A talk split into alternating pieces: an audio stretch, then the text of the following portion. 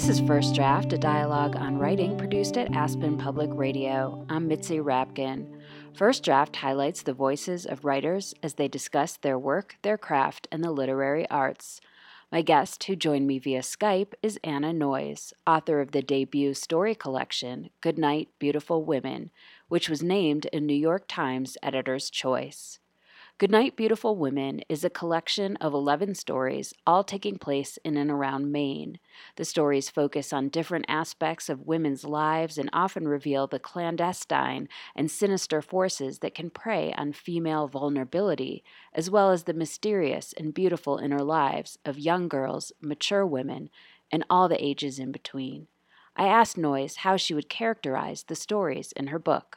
I think my approach point for these stories was when I really started to try to articulate what I was writing about, because initially I was just writing story after story, sort of naturally drawing on my own obsessions, which fall along similar lines of relationships women have to other women, women and girls, mother and daughters, um, people in Maine, sort of stories drawn from my own experience and life experience and the women around me. And those just started to accumulate. But when I realized there were resonances story to story and that it was sort of building a body of work, I started thinking about the stories as certain qualities arising in these characters, certain latencies, and those latencies came in many different forms. So it might be uh, mental illness or emerging sexuality or just sort of an uncomfortable feeling like uh, sadness or physical illness, many different forms. But whatever these uprisings were, they had the potential to threaten the bonds my characters held with the people that loved them the most. And I think that's the story that I really see myself telling again and again is these sort of transformations or potential transformations that risk making my characters exiled from their communities or their families or their relationships and their positions of sort of good daughter or good wife or good friend.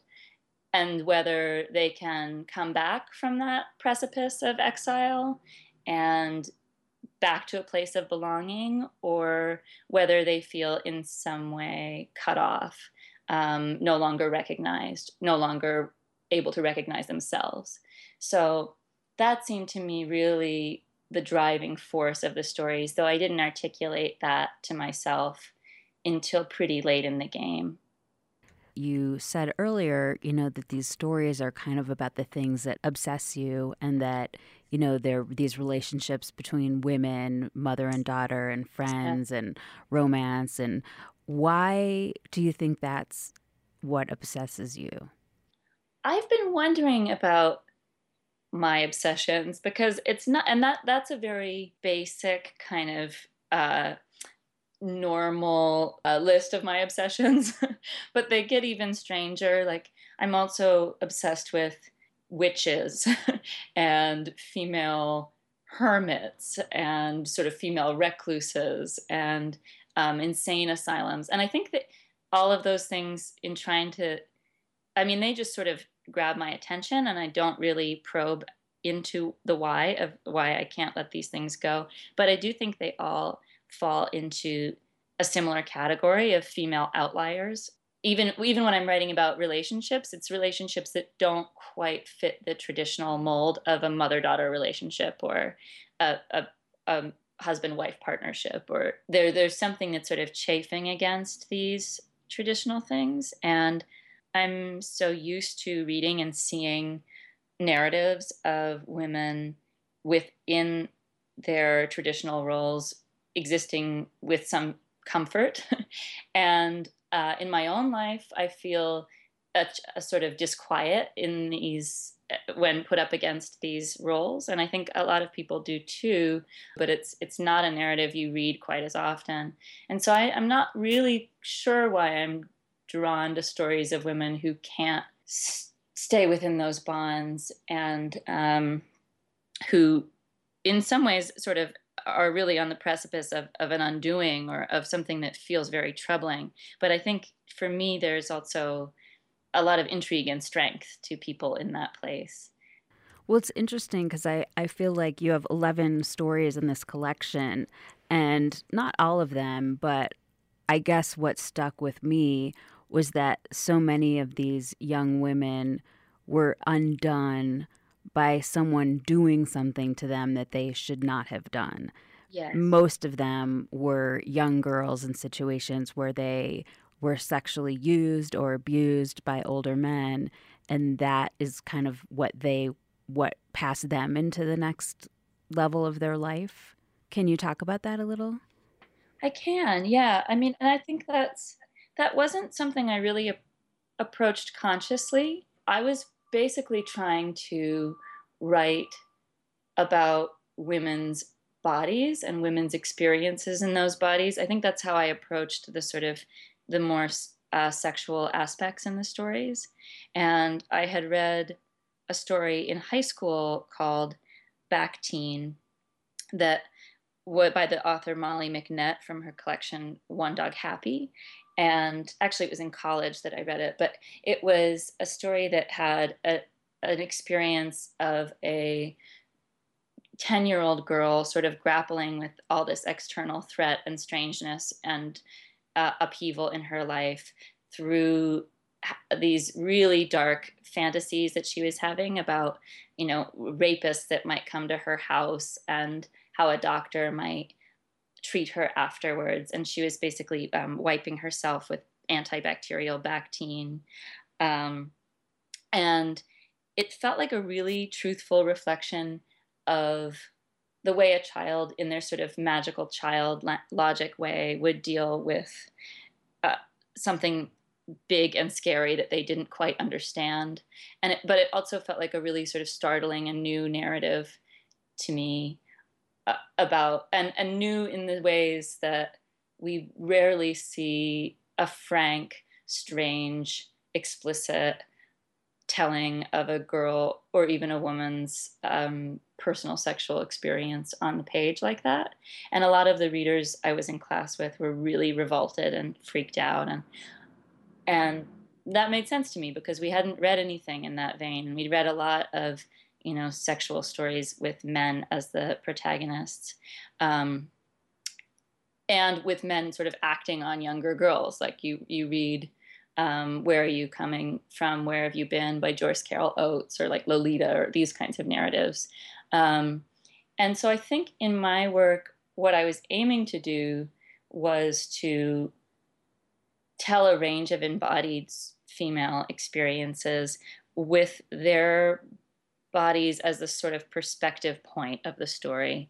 And it, it is true that in the course of telling that range of experience, uh, many of the many of the stories do have trespass in them. Some of them have rapes, um, have these outside people acting on the girls. But I, my hope is that the the sort of fulcrum of those stories and their center is within the bodies of the the girls and the girls who are narrating, and that they're not really seen from a distanced, outside, sort of objectifying perspective, but to tell what it feels like to move through those experiences in a in a very sort of um, intimate and and deep way.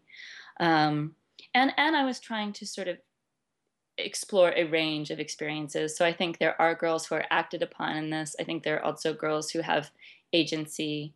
Um, I think there are also ways the body is explored that aren't uh, like a UTI, something something that everybody deals with isn't isn't overtly um, somebody being acted upon or acting upon somebody else, but just is a is sort of an exploration of these things that happen within our body that are sexualized, that have some sort of sexual quality, but that that that feel very very personal and and close. You're listening to First Draft, a dialogue on writing produced at Aspen Public Radio. I'm Mitzi Rapkin. My guest is Anna Noyes, author of Good Night, Beautiful Women. Another thing I noticed in these stories was that there were a lot of stories with a missing parent. Maybe a mom had died, or the parents weren't together, or in some cases, it was a parent who wasn't really completely comfortable with being a parent, maybe wanted to be a friend to their child instead of a parent, and were sort of abdicating some of their duties. Can you talk about that? You know, I think that may be something that arises a bit naturally from my own circumstance. My parents are divorced, and I have uh, my mom has a boyfriend, and I have a stepmother. And so I think sort of unique family assemblages come more naturally to me than very whole collected families because I've spent my whole life in this sort of not splintered family, but um, not the traditional family that you might expect, and sort of building building a family, um, assuming a family that is not you know not my birth parents together in the same room. Also it's hard for me I, I, enjoy sort of focusing on one primary relationship at once. So in a story in any of the stories i think they are about you know the the parental and child stories i think they're about one of the relationships the father to the daughter in safest houses or you know the mother to the daughter in glow baby and kind of exploring uh, where there is tension in that one relationship or where there is fear or what is surprising. And I think, in terms of that question of the parents who want to be sort of like friends to their children, I think that comes back to that kind of slippage of roles, chafing within traditional roles. I think what it is to be a, a, a, you know nurturing and supportive and sound of mind mother for instance was a very interesting topic to me and one i returned to many times. And um, the ways in which a child can often nurture a parent instead of vice versa or the ways in which a parent who's somebody you expect to sort of give you this all encompassing love unconditional love you know when that when that kind of thing um, falters in some small way uh, or the person that you think is the safest to you isn't actually behaving in a safe way i think that's a very interesting dynamic to me. So uh, just trying to explore when the, the space of love and safety is threatened and what exists beyond that space. And i think that kind of goes back to that you know this is where you belong and where everything fits into its neat roles. And this is this sort of exile space where things are kind of out of whack and kind of out of balance. And it's a much more dangerous terrain. Well, you had a quarry in several of your stories that it was the focal point of your first story where a woman's husband drowns in the quarry. And then another story where these two sisters, who are about five years apart, I believe, are living near the quarry and they're not allowed to swim, but they that is the place where a much older man comes into the sort of comes into their life as their neighbor who potentially has his sights on the 10 year old but is sleeping with the 15 year old. The quarry space is one I keep coming back to and have always come back to throughout my life of writing. I lived beside a rock quarry um, when I was four with my mom in an Airstream tra- trailer just for a couple months. And I sort of vaguely remember the experience, but I was never allowed to get near it because quarries are very, very dangerous. I think that comes across in the stories, but you know, people really do j- dump a bunch of they use them as sort of a dump. There really are old cars that are down in quarries and you know sort of machinery that's left behind and these precipices that drop off at an at a moment's notice. You know you'll be walking along in the sort of shallows and then the cliff face can just plunge. And so it was a very in from sort of ruminating in my memory at this sort of space almost of pre-memory. It's taken on this huge big significance and sort of mysterious quality. And then when i was older i was never allowed to swim in quarries. And my mom would always warn me that if you swim in a quarry, you could get a yeast infection. And of all the dangers of diseases and the there are hypodermic needles on the rocks. And, you know, I think some quarries are very, very nice, but not the ones I wanted to swim in. And so that kind of gave me this kernel for the quarry as a locus for this story of sexual threat and sort of a mother trying to protect these girls. And it seemed like a very rich space to explore.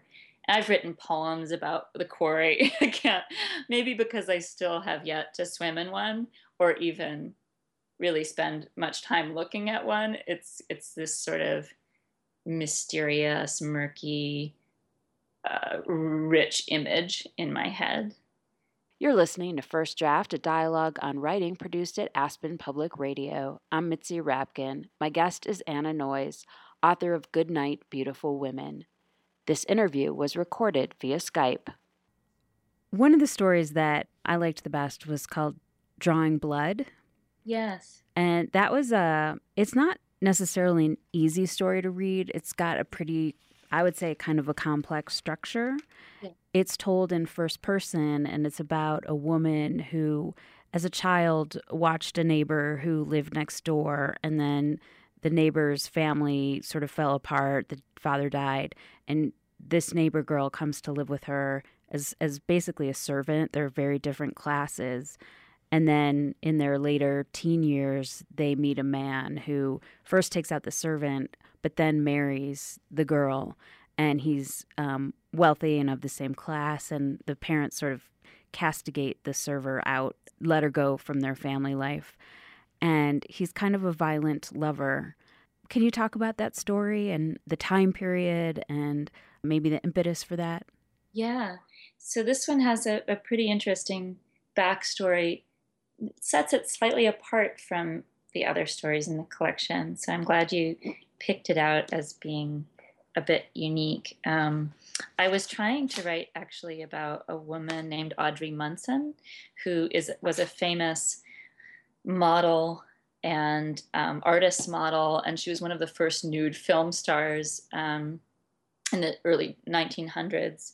And she was actually the inspiration for many of the you know visages around New York City and beyond. So you can find her face on like 20 statues or something in New York. She she grew up in in New England. Uh, she grew up actually in upstate New York and left to have this wild life as this nude film star and was in New York City. And then through some sort of scandal and shame ended up moving back home with her mother and taking, I think it was maybe cyanide, some some sort of pill, um, as an attempt at suicide, and because of that, she was sentenced by a judge to be in a mental home, um, an asylum for, and she was there until she was 106 years old, from the time she was in her 40s. Um, so that was something, that story was just something I was like ruminating with and really drawn to for many years and didn't know how to tell it. And so I started to try and tell it with the structure, a, a fictionalized version drawing on the character of Audrey Munson as the maid with this narrator who is her, you know, the, the woman who lives in the house that she tends and who she has an affair with when she's 16 and and I had written in all the sort of Audrey Munson based material where the the character of Eva who's the maid ends up being exiled from the home and she goes to New York and you know the other character the narrator goes and watches her in her silent nude film and this huge architecture, larger architecture that included this initial story idea, and then returning to it later in edits, I felt, and in the writing, I felt like the narrator was actually a more interesting character to me than the one I thought I was interested in. And her story became a lot deeper and darker than I expected and sort of basically grabbed the reins back from my initial idea. And I ended up cutting out most of the extra material that had any of the scaffolding of the Audrey Munson story, and what is left is the story Drawing Blood. You know, I was also sort of digging into the coffers of my many generations back family history and had always wanted to write a story about a woman who was uh, raped or sort of had some brutality done to her on her wedding night. Um, and that had been a story idea that I've been working with for maybe five or more years and hadn't quite found the right avenue to tell it. Because you're so interested in your characters' bodies, I'm wondering how much of your body is engaged when you write. And by that, I mean, does your body know what you're writing? Is the, your body part of your intuition? I think so. And that's a sort of vague thing to try to describe, but um, certainly the physicality of my body as I'm writing, it gets like very, very um, rigid and tense. And I always write in, I wrote most of these stories anyway in very brief, ferocious, um, very short stretches, like sometimes overnight. So I think that is it, it almost evokes this sort of like trance feeling or um, and i also think yeah that my body is sort of a, a good barometer for what is working intuitively and what isn't. Um, it's something that i am very very much trying to sense almost like to put my body imaginatively into the spaces i'm writing um, and imagine what it would feel like to move through these spaces or to have my body acted on in the ways that the characters' bodies are acted on and to feel an emotional feel my way through the emotional thread of the story in that way um, which sounds sort of um, maybe hocus pocusy but you know and i've done i've been i've been in uh, plays before and done some acting and I don't know. I think I, I, I, can just feel the resonance of certain actions my characters take in my own body and use my own body as, you know, a, draw, a drawing board or a sort of inspirational grounds for for these experiences. Well, can you read a passage from an author that speaks to you or influenced you as a writer? Yes, I'd love to. I'm going to read a passage from Sula by Toni Morrison. Sula lifted her head and joined Nell in the grass play. In concert, without ever meeting each other's eyes, they stroked the blades up and down, up and down. Nell found a thick twig and with her thumbnail pulled away its bark until it was stripped to a smooth, creamy innocence. Sula looked about and found one too. When both twigs were undressed, Nell moved easily to the next stage and began tearing up rooted grass to make a bare spot of earth. When a generous clearing was made, Sula traced intricate patterns in it with her twig. At first, Nell was content to do the same, but soon she grew impatient and poked her twig rhythmically and intensely into the earth, making a small, neat hole that grew deeper and wider with the least manipulation of her twig. Sula copied her, and soon each had a hole the size of a cup. Nell began a more strenuous digging, and rising to her knee, was careful to scoop out the dirt as she made her hole deeper. Together they worked until the two holes were one and the same. When the depression was the size of a small dishpan, Nell's twig broke. With a gesture of disgust, she threw the pieces into the hole they had made. Sula threw hers in too. Nell saw a bottle cap and tossed it in as well. Each then looked around for more debris to throw into the hole paper, bits of glass, butts of cigarettes, until all the small, defiling things they could find were collected there. Carefully, they replaced the soil and covered the entire grave with uprooted grass. Neither one had spoken a word. So tell me why you chose this. I read Sula when I was really pretty young, about 12, passed down by my mom, and it immediately became my favorite book. I thought it was so beautiful. And I hadn't reread it until very recently. But as I was rereading this, it really struck me um, how many things there were in it that I so admired and that felt very sort of essential to to me as a writer. Um, the intimacy of this sort of very very close, um, kind of very complex relationship between young girls, the way a sense of sexuality and not necessarily threat, but um, something a little unsettling is pervasive in these very sort of normal seeming childhood activities. Like i am i was always digging in the grass and dealing with the sort of natural world and making little tunnels and holes. Um, and i think it doesn't belabor the loaded imagery too much but it's very very rich i think even though it seems very everyday and to me very tense. And i love I love stories that take the that honor the sort of small physical details as being very dramatic and loaded. Can you read something that you wrote? It could be something that was difficult or something that changed a lot from the first draft. Yeah, I, I love to read a short passage from my story Tree Law. Being home with Kimmy now, I miss mornings alone on the bow most of all when the wind wasn't stirred up yet and light was just coming soft over the islands. I miss feeling the flex of new muscles that I didn't know I had, and the ache in my arms from hauling traps, and in my legs from bracing for balance on the slick deck. It felt good to be starved by the time we were done setting traps, feeling quick and light, and after that first day, the boat smell didn't bother me at all. It was with me all night, no matter how clean I got. Salt, in my dreams, I'd bait traps and drop traps and empty traps and stack them. I remember a lobster with no claws, wriggling like a snake beneath the others in the trap. Drill called it a pistol, said it shot its arms off to get free or because it got scared. He passed it to me, but I spooked when I held it, flung it overboard. Okay. So tell me about that.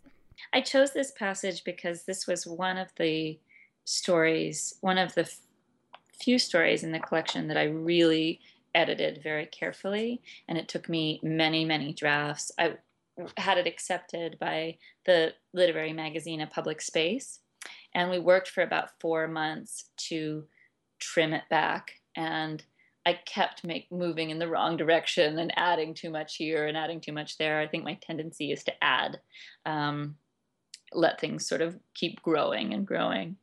But I in the final round of edits really had to subtract things and to question every little minute detail that I'd included. And this was a passage I liked because I had initially had a long paragraph about them finding a sea cucumber in the boat, not a lobster. And I was when I was questioning what am I up to, what am I doing, sort of piece by piece by piece, I came to that sea cucumber and I really just loved how sensory and delicious the idea of holding a sea cucumber was. If you've ever held one, they're like very slimy. And um, it was very, you know, it was a very sort of e- evocative and easy to hold, to imagine holding um, object.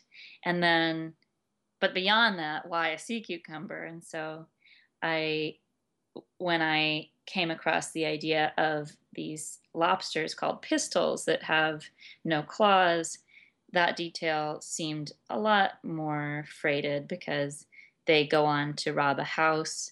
And so having them find this pistol and be freaked out by it, and she throws it into the water, and it's sort of like has a resonance of getting rid of evidence and you know it all it felt like a, a great way to sort of condense and amplify that desire to have her holding something from the water that was just basically a physical desire that I wanted something in the hand in that moment.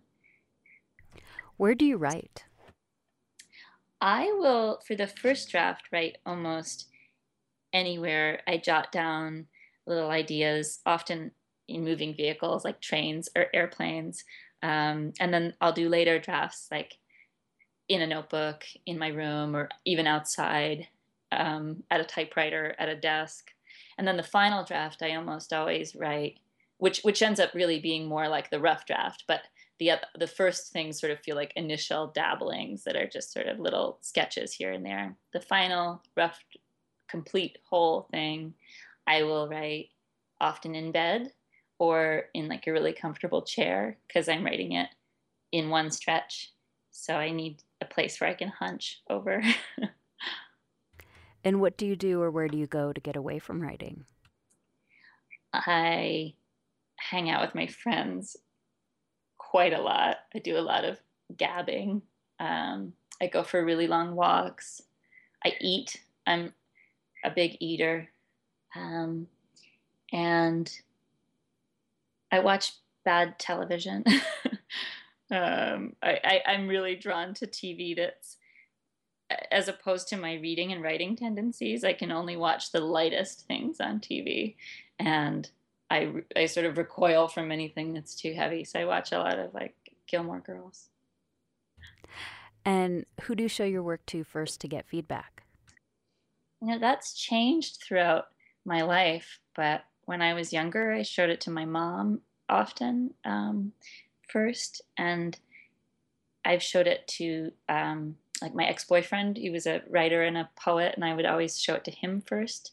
Um, and now I really don't show it to anybody, which I don't know is the best approach because then I keep it very close and feel like it's sort of unfit for human eyes.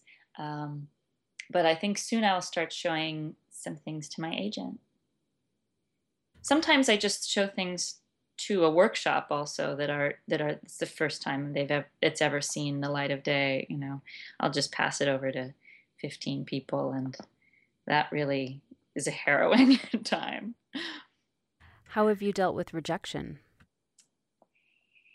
You know, rejection, I can, I'm surprised to say that I can let it go pretty quickly. It stings me. I get defensive for about an hour and then I usually let it wash off my back, especially if it's something like an, an acceptance or a rejection that's very straightforward. If it's um, more complex criticism of my work, that can be a little harder to take. But I think acceptance and praise is is harder for me to deal with, or is more detrimental to a good writing day for me. When I get good news, I always feel hungry immediately for even more good news and get sort of caught up in Googling myself and get overwhelmed by it and crawl into bed. And it's weird how good things and bad things sort of register in a similar way physically for me that is not doesn't make much sense logistically but um, or logically but i can't i can't really parse i can't really distinguish between the two and what is your favorite word i wonder if someone has said this word before on the show but i would say my favorite word is tenderness um, I was just reading Mary Ruefle, Ruefle's, uh, Madness, Rack and Honey, and there's a quote in it from Galway Kinnell. It says, The secret title of every good poem might be tenderness. And that resonated for me for my own work because I think even though I try to strip my work of sentimentality or romanticism I never want to strip it of tenderness. And I'm always trying to find what is very tender and very fragile, and maybe to see how I can threaten that tenderness a little bit. Um, but you but keep it intact ultimately. I always want to keep it intact. So that's a word I keep very close as I'm writing. You've been listening to First Draft, a dialogue on writing produced at Aspen Public Radio. My guest was Anna Noyes, author of Goodnight, Beautiful Women. Our interview was recorded on Skype. You can follow First Draft on Facebook. Just look for First Draft, a dialogue on writing, and click like, and on Twitter at First Draft APR. You can email me at firstdraftwriters at gmail.com. The first draft music is produced and performed by Murph Mahaffey. I'm Mitzi Rapkin. Thanks for listening.